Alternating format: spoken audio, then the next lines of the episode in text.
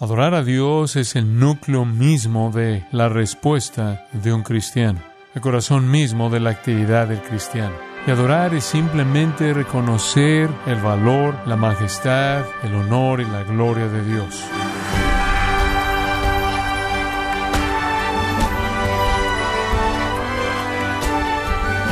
Este es un día más que estamos disfrutando con usted, estimado oyente su sintonía en gracia a vosotros con el pastor John MacArthur. Quizás usted ha vivido que ciertos domingos estando presente en la iglesia, no ha estado preparado espiritualmente para adorar a Dios de la manera que Él lo merece y usted lo desea. Pero, estimado oyente, ¿acaso Dios solo desea nuestra adoración los domingos en la iglesia? El día de hoy, el pastor John MacArthur, en la voz del pastor Luis Contreras, nos enseñará qué tipo de adoración es agradable a Dios tanto dentro como fuera de la iglesia, en la serie Adoración verdadera en gracia a vosotros.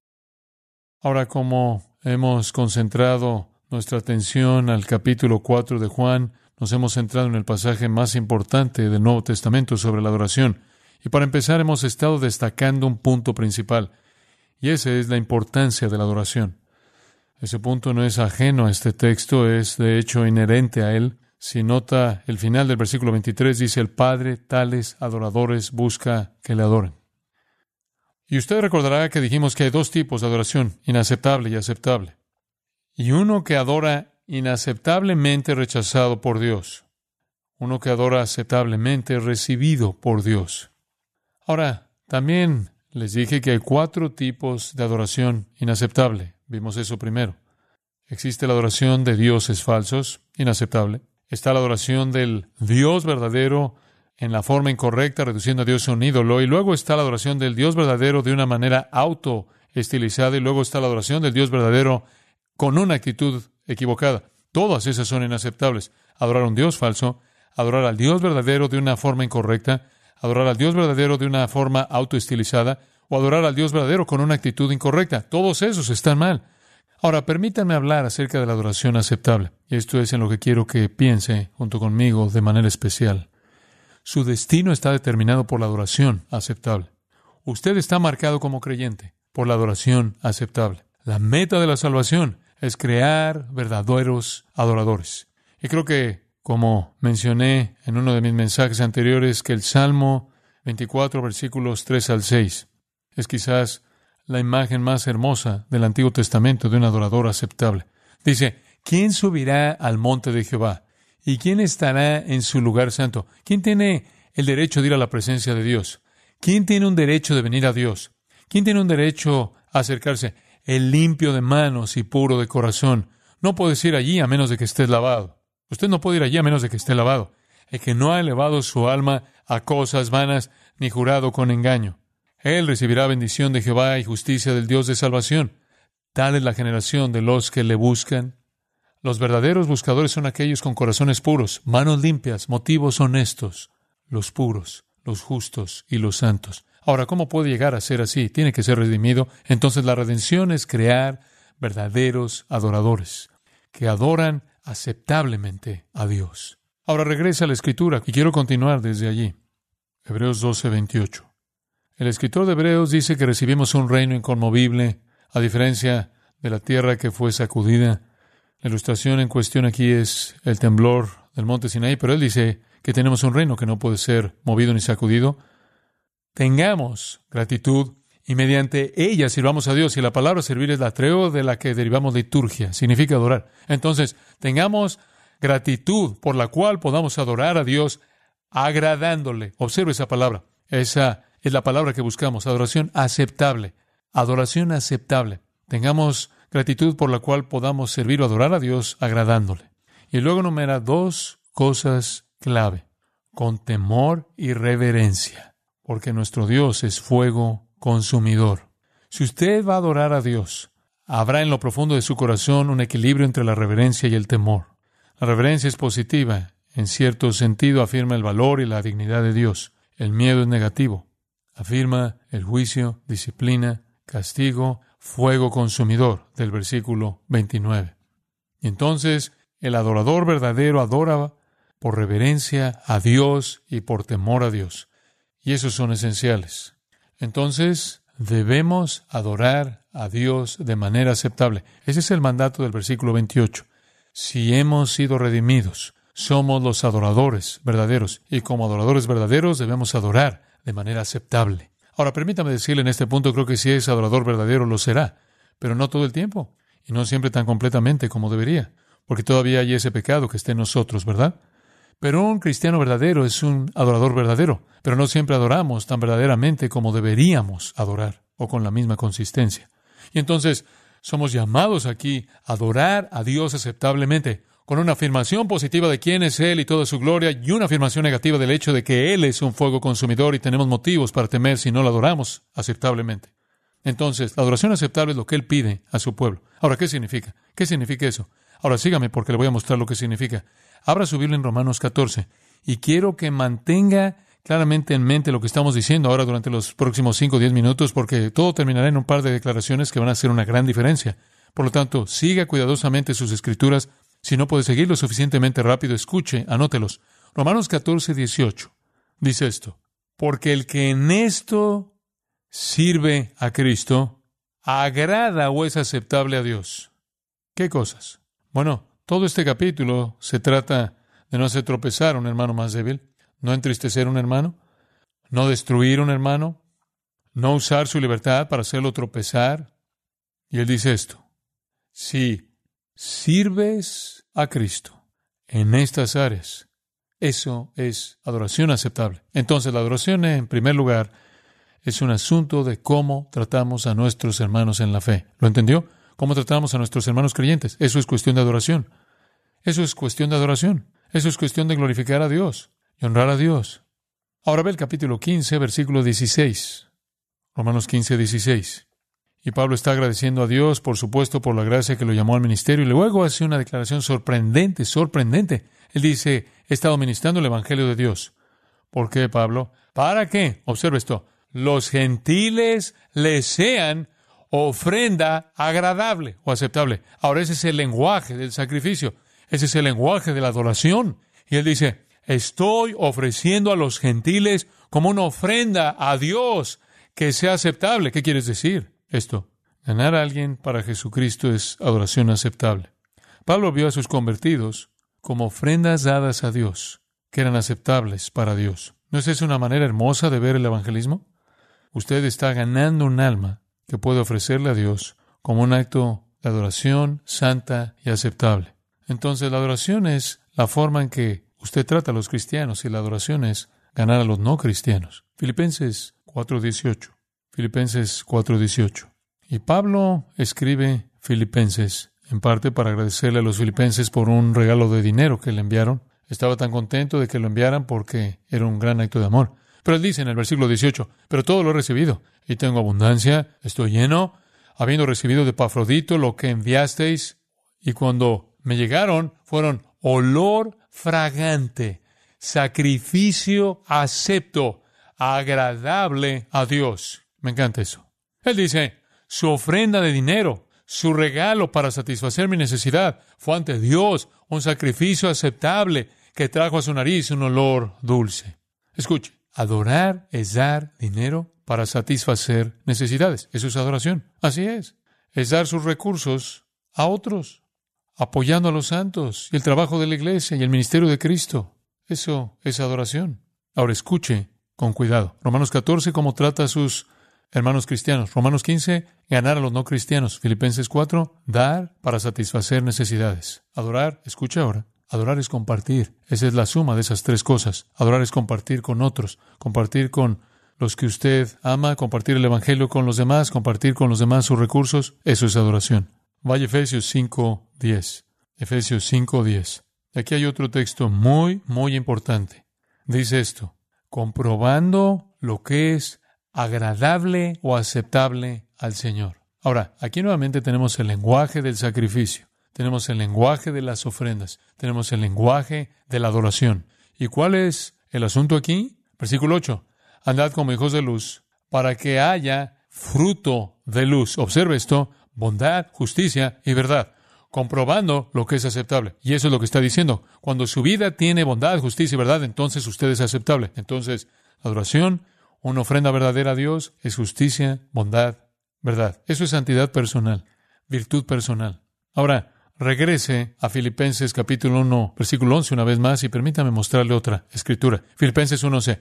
Llenos de frutos de justicia. Y estamos otra vez con el mismo concepto. Justicia y frutos de justicia que son por medio de Jesucristo para gloria y alabanza de Dios. Y nuevamente vemos lo mismo que vimos en Efesios 5.10, que la justicia, la santidad, la bondad, la piedad, es adoración, que es aceptable, que es aceptable. Eso es aceptable.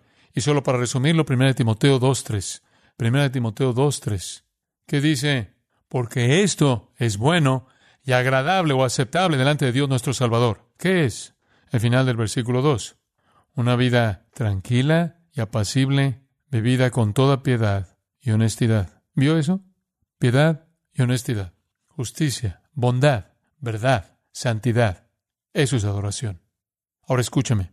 Le di tres escrituras que muestran la adoración como compartir con otros. Acabo de darle tres escrituras que mostraron la adoración en relación con nuestra propia santidad, nuestra propia justicia, nuestra propia bondad. Eso es adoración. Eso es adoración es cómo vive usted cada día de su vida. Adoración es una forma de vivir, una forma de vivir que no solo manifiesta una santidad personal y una justicia personal, sino que las extiende en el amor de los hermanos, en la proclamación a los perdidos y en la liberación de todos nuestros recursos para satisfacer necesidades. Eso es adoración. Pero déjeme darle el sonum bonum, donde finalmente todo culmina en Hebreos 13. Hebreos 13, versículo 15. Y dice, por medio de Él. Oh, me encanta eso, es por Jesucristo. Mencionado en el versículo 12. Por Jesucristo ofrezcamos siempre a Dios por medio del sacrificio de alabanza, es decir, fruto de labios que confiesa su nombre. Ahora, ese es realmente el clímax, ¿no es así? Eso es alabar y glorificar con nuestros labios y agradecerle a Dios continuamente. Eso es adoración. Y eso es lo que hacemos cuando nos reunimos. Cantamos, y alabamos a Dios con nuestro corazón y nuestros labios y agradecemos. Pero ve el versículo 16. Y de hacer bien y de la ayuda mutua no os olvidéis, porque de tales sacrificios, ¿qué? Se agrada a Dios. ¿Lo entendió? Escúcheme.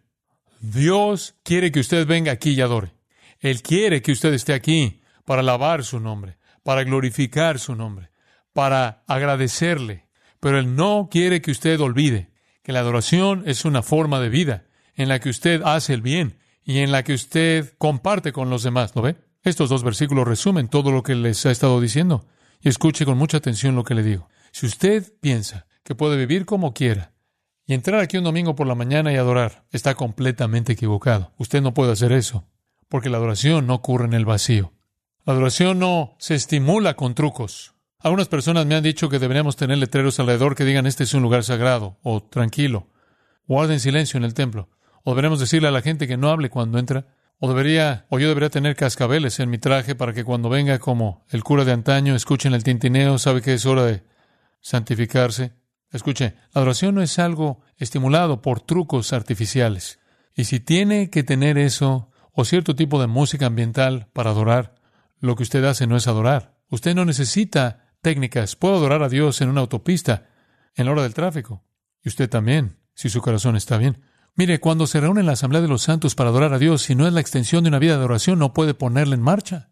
Por eso dice, sí, debemos reunirnos colectivamente y ofrezcamos el sacrificio de alabanza con el fruto de nuestros labios, dando gracias a su nombre, pero no podemos olvidarnos de hacer el bien y compartir como forma de vida, o nunca generaremos la adoración que creemos que queremos el domingo. Es un modo de vida. ¿Puedo agregar esto? Usted también necesita el domingo para estimular el resto de la semana. Así es. Dice en Hebreos capítulo 10, acerquémonos a Dios. Y luego dice, escuchen con cuidado, no dejando de congregarnos. ¿Por qué? Porque podemos unirnos para estimularnos unos a otros a qué? Al amor, eso es compartir y buenas obras, eso es justicia. Usted tiene que tenerlos allá afuera en el mundo para poder adorar. Y usted tiene que ser estimulado hacia ellos en la adoración para poder vivirlos en el mundo. ¿Ve usted el ciclo? Como puede ver, uno alimenta al otro, uno alimenta al otro. Escúcheme, usted debe estar aquí en la comunión de sus santos. Usted debe estar aquí en la congregación de los justos, en el templo viviente, donde Dios mora entre su pueblo. No es el edificio, es su pueblo en quien Él mora. Porque es aquí donde somos estimulados al amor y a las buenas obras. Y cómo ese estímulo afecta a su alma, sale usted y usted hace el bien y comparte. Y cuando regresa, el desbordamiento es alabanza y un corazón continuo de adoración y acción de gracias. Ahora, si usted no está en el ciclo en alguna parte, es mejor que entre. Dice usted, ¿cómo entras? Confiese sus pecados, empiece ahora mismo. La gente dice, bueno, tengo tantos problemas en mi vida cristiana, parece que los tengo, y ¿sabe lo que pienso? Creo que básicamente todo se reduce a dos cosas. Uno, ellos no están adorando seis días a la semana con una vida de oración, o no están adorando un día a la semana con la Asamblea de los Santos. Usted necesita ambos. Si usted solo viene cuando es conveniente, nunca se va a arreglar, porque usted no puede hacerlo por sí mismo. Usted tiene que tener ese estímulo constante y fiel al amor y a las buenas obras que un grupo de personas trae a su vida. Y vivimos en una sociedad tan fácil de llegar, fácil de llevar, informal y frívola, que la gente no hace tipo de compromisos fieles y constantes. Y luego se preguntan por qué no pueden actuar juntos. Lo necesita. Y luego se preguntan por qué no pueden convivir juntos. Lo necesita. Tiene que venir y unirse a la asamblea de adoración. No estoy diciendo que tiene que venir a Grace, pero les digo, hay muchas iglesias alrededor que tienen un servicio de domingo por la mañana, pero no hay adoración allí. Y algunos de ellos son incluso evangélicas, pasan tanto tiempo promocionando su última actividad que ni siquiera podrían encontrar a Dios en medio del programa. Pero usted necesita adoración porque la adoración se convierte en un estímulo para hacer el bien y compartir. Y hacer el bien y compartir significa que cuando viene aquí el domingo no tiene que decir, hombre, me estoy arreglando, me voy a vestir diferente para que me sienta espiritual. Abra la puerta y entre y adora. No puede hacerlo. No va a suceder. Y si le resulta difícil adorar a Dios cuando viene a este lugar, no es porque no lo hayamos estimulado usted, no es porque necesite técnicas diferentes, es porque no lo ha estado haciendo y esto no es lo que debería ser en el flujo, ¿lo ve? De una vida de adoración. Bueno, la adoración es esencial. Es esencial, como dije en primer lugar, por la forma en que domina la escritura y en segundo lugar porque es una cuestión de destino. Déjeme darle una tercera razón. La adoración es esencial porque es el tema principal del universo. Es el tema principal del universo. Es el tema principal de las edades. Es el tema principal de la eternidad. Cuando Adán y Eva, cuando Adán y Eva fueron creados y puestos en este mundo, adoraban a Dios, caminaban y hablaban con Dios al aire del día, lo adoraban, glorificaban su santo nombre, y vino la caída porque ya no quisieron adorarlo. Así es. Eva eligió adorar a quién? ¿A quién adoraba? A Satanás. Adán eligió adorar a quién? A Eva. Y tan pronto como dejaron de adorar a Dios, cayeron. La primera división entre los hombres se produjo entre Caín y Abel. ¿Por qué? La división vino sobre la forma en que adoraban. Uno trajo un aceptable uno, una ofrenda inaceptable. Cuando los patriarcas adoraban a Dios correctamente, eran bendecidos. Cuando adoraron a Dios de manera inaceptable, fueron castigados. La nación de Israel fue sacada de Egipto en el libro del Éxodo. Anduvieron 40 años por el desierto del Sinaí, hasta que murió toda una generación. Y la Biblia lo dice, simple y únicamente vagaron por el desierto y perdieron la vida sin entrar a la tierra prometida, porque no adoraron a Dios como es debido. Incluso Moisés fracasó en hacer eso y nunca entró en la tierra prometida. Cuando finalmente llegaron a la tierra, según primero de Crónicas 29, cuando adoraron a Dios como él quería ser adorado, fueron bendecidos. Y en Hechos 7, 42 y 43 dice, cuando no adoraban a Dios correctamente, fueron castigados y finalmente esparcidos y salpicados por todo el mundo. Cuando vino Jesús y nació, vinieron y lo adoraron. Lo primero que hizo cuando comenzó su ministerio fue ir a Jerusalén y el primer acto que tuvo cuando entró en Jerusalén, Juan capítulo 2, entró directamente al lugar de adoración, tomó un látigo y limpió el lugar. Y después de que limpió todo y trató con los adoradores corruptos en el capítulo 2, en el capítulo 4 llamó a los adoradores verdaderos. Adoración siempre fue el asunto. Es el tema central de la historia redentora. Cuando nació la iglesia, ve Filipenses 3.3, un versículo que probablemente nunca haya leído con esto en mente, una de las declaraciones más grandes sobre la adoración en la Biblia. Filipenses 3.3. Encontramos una definición de la iglesia. Aquí está. Porque nosotros somos la circuncisión los que en espíritu servimos o adoramos a Dios y nos gloriamos en Cristo Jesús, no teniendo confianza en la carne. Oh, qué declaración. Esa es una declaración absolutamente maravillosa de la identidad de la iglesia. No puedo pensar en una más grande que esa. ¿Qué es una iglesia? Es la circuncisión. En otras palabras, son aquellos identificados únicamente como el pueblo de Dios. Pero no es una circuncisión física. Adoraron a Dios en sus espíritus y se regocijaron en Cristo Jesús y no tienen confianza en la carne. ¿Qué es la iglesia? La iglesia son aquellos que adoran a Dios en su espíritu y se regocijan en Cristo Jesús y no tienen confianza en la carne. Ese es un cristiano. Ese es un cristiano, un adorador de Dios. Entonces la iglesia debe ser un pueblo que adora. Y a lo largo de los años de la iglesia, Dios está llamando a aquellos que le adorarán en espíritu, sin tener confianza en la carne. Y si usted ve el futuro, vea el capítulo 4 de Apocalipsis. Usted encontrará que la historia se consume en la adoración. Apocalipsis 4.10. Aquí se ve un vistazo del futuro la gloria del Señor que viene a establecer su reino.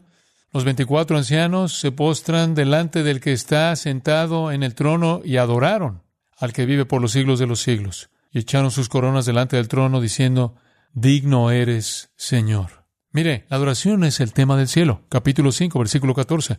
Los cuatro seres vivientes decían, Amén. Y los veinticuatro ancianos se postraron sobre sus rostros y adoraron al que vive por los siglos de los siglos. Capítulo 11, versículo 15. Los reinos del mundo han venido a ser de nuestro Señor y de su Cristo, y Él reinará por los siglos de los siglos. Y los veinticuatro ancianos que estaban sentados delante de Dios en sus tronos se postraron sobre sus rostros y adoraron a Dios, diciendo, Te damos gracias, Señor Dios Todopoderoso. Capítulo 14, versículo 7. Y aquí viene el ángel que tenía el Evangelio eterno para predicarlo a los moradores de la tierra y a toda nación, tribu, lengua y pueblo, diciendo a gran voz, Temed a Dios y dadle gloria porque la hora de su juicio ha llegado, y adorad a aquel que hizo el cielo y la tierra, el mar y las fuentes de las aguas. Ahora, observe, este ángel dijo esto teniendo el Evangelio eterno. ¿Cuál es el mensaje eterno? El mensaje eterno es, teme o adora a Dios. Ese es el mensaje. Teme o con otra palabra, adora a Dios. Ese es el mensaje del Evangelio eterno. Capítulo 15, versículo 4. ¿Quién no te temerá, oh Señor, y glorificará tu nombre? pues solo tú eres santo, por lo cual todas las naciones vendrán y te adorarán. Capítulo 19, versículo 4. Y los veinticuatro ancianos y los cuatro seres vivientes se postraron en tierra y adoraron a Dios que estaba sentado en el trono y decían amén, aleluya. Ahora escuche los últimos dos. Versículo 10 del capítulo 19. Yo me postré a sus pies, los pies de un ángel, un ángel que le habló a Juan. Me postré a sus pies para adorarle. Y él me dijo, mira, no lo hagas. Yo soy consiervo tuyo y de tus hermanos que retienen el testimonio de Jesús. Adora a Dios. ¿Quieres subrayar esos dos? Adora a Dios. ¿Quieres subrayar esa frase? Adora a Dios. Capítulo 22, versículo 8. Juan, de nuevo, en su visión, estaba tan asombrado y cayó en el versículo 8 para adorar al ángel otra vez. Y lo mismo pasó, el ángel dice, mira, no lo hagas, porque yo soy consiervo tuyo de tus hermanos los profetas y de los que guardan las palabras de este libro. Adora a Dios. Subráyelo de nuevo. Eso, amados, es el Evangelio eterno. Ese es el mensaje de eternidad, eternidad que Dios tiene para dar. Adórame, adórame. Ese es el tema de la eternidad. El tema de la historia redentora. Adorar al Dios verdadero, vivo y glorioso. Entonces la Escritura nos llama a adorar. El destino nos llama a adorar. La eternidad nos llama a adorar. Y solo en caso de que alguien no pueda verlo y piense que no necesita adorar, puedo darle una más. La cuarta razón por la cual es importante adorar, Cristo lo mandó. Cristo lo ordenó. En Mateo 4:10, Él dijo esto y lo resumió todo. Al Señor tu Dios adorarás y a Él solo servirás. Y se lo dijo a Satanás. Y al decir eso, incorporó en ese mandato a todo ser jamás creado. Todos son responsables de adorar a Dios. ¿Usted adora a Dios como una forma de vida? Eso es lo que le está pidiendo. Si a usted le parece difícil adorar al Señor cuando viene el domingo, no es porque la música no está bien, no es porque hay mucho ruido en el auditorio cuando usted entra, no es porque usted tuvo que molestarse por un lugar de estacionamiento? No, si usted no puede adorar no es porque usted se distrajo, si usted no puede adorar es porque usted no está en el flujo, ¿lo ve? Todo lo que hay llama a la adoración, todo, todo. La escritura llama a la adoración, el destino llama a la adoración, la eternidad llama a la adoración, Cristo llama a la adoración. Los ángeles han dicho, adora a Dios, adora a Dios, pero no puede suceder una vez por semana. Es un modo de vida. Pero cuando la asamblea se reúne una vez por semana, habrá un estallido, un desbordamiento de alabanza y adoración verdadera y del corazón, porque lo que ha disfrutado de la adoración individualmente, cuando se trae al gozo de la asamblea, se enriquece y realza, y nuestra adoración se vuelve aún más gloriosa. Escuchen, en Hebreos capítulo 11 hay una gran lista de los héroes de la fe. Dice por fe fulano de tal, por fe tal y tal, por fe tal y tal, por fe tal y tal. Ya conocen el capítulo. Comienza con Abel y dice respecto a Abel que por fe Abel ofreció el sacrificio correcto. Él adoraba. Y después de Abel en la lista viene Enoch. Y dice que Enoch caminó con Dios. Abel adoró y luego Enoch caminó. Y luego viene Noé. Y dice que Noé trabajó durante 120 años para construir un barco. Y creo que hay una analogía maravillosa en eso. Primero Abel y la adoración. Después Enoch y el andar. Luego Noé y el trabajo. Y realmente creo que esa es la manera en la que se debe ver la vida cristiana. Primero adoramos, luego caminamos y luego trabajamos. Y esa es la secuencia. Esa es la secuencia divina. Usted tiene que entrar en el flujo en algún lugar para que su vida sea una vida de adoración.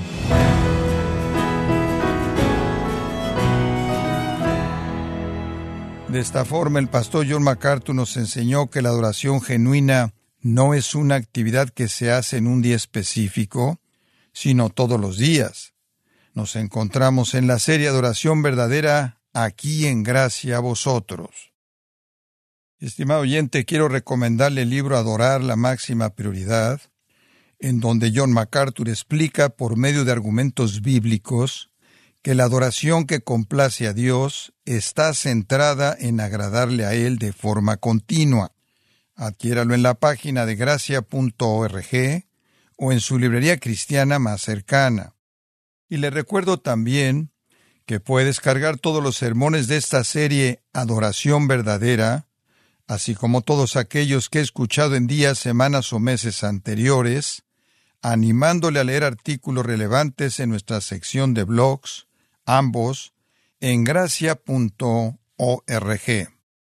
Si tiene alguna pregunta o desea conocer más de nuestro ministerio, como son todos los libros del pastor John MacArthur en español, o los sermones en CD, que también usted puede adquirir, escríbanos y por favor mencione la estación de radio por medio de la cual usted nos escucha en gracia a vosotros. Es importante conocer no solo el país y ciudad de donde usted nos escucha, sino también la radio. Para quienes contactan nuestro ministerio por primera vez, pueden solicitar una copia del mensaje de promoción sin costo alguno, un mensaje por oyente únicamente. Si usted vive en los Estados Unidos o Puerto Rico, escríbanos a Gracia Vosotros, P.O. Box 4000, Panorama City, California 91412. O puede escribirnos a través del siguiente correo electrónico radio arroba Bueno, en nombre de John MacArthur y el personal de este organismo, queremos darle las gracias por su tiempo y sintonía y queremos pedirle que no deje de orar por este ministerio como también por la estación de radio por la cual usted nos escucha de lunes a viernes. Este es su amigo Miguel Contreras, invitándole a sintonizar nuestra próxima edición para que juntos continuemos desatando la verdad de Dios un versículo a la vez. No se lo pierda, aquí en Gracia a Vosotros.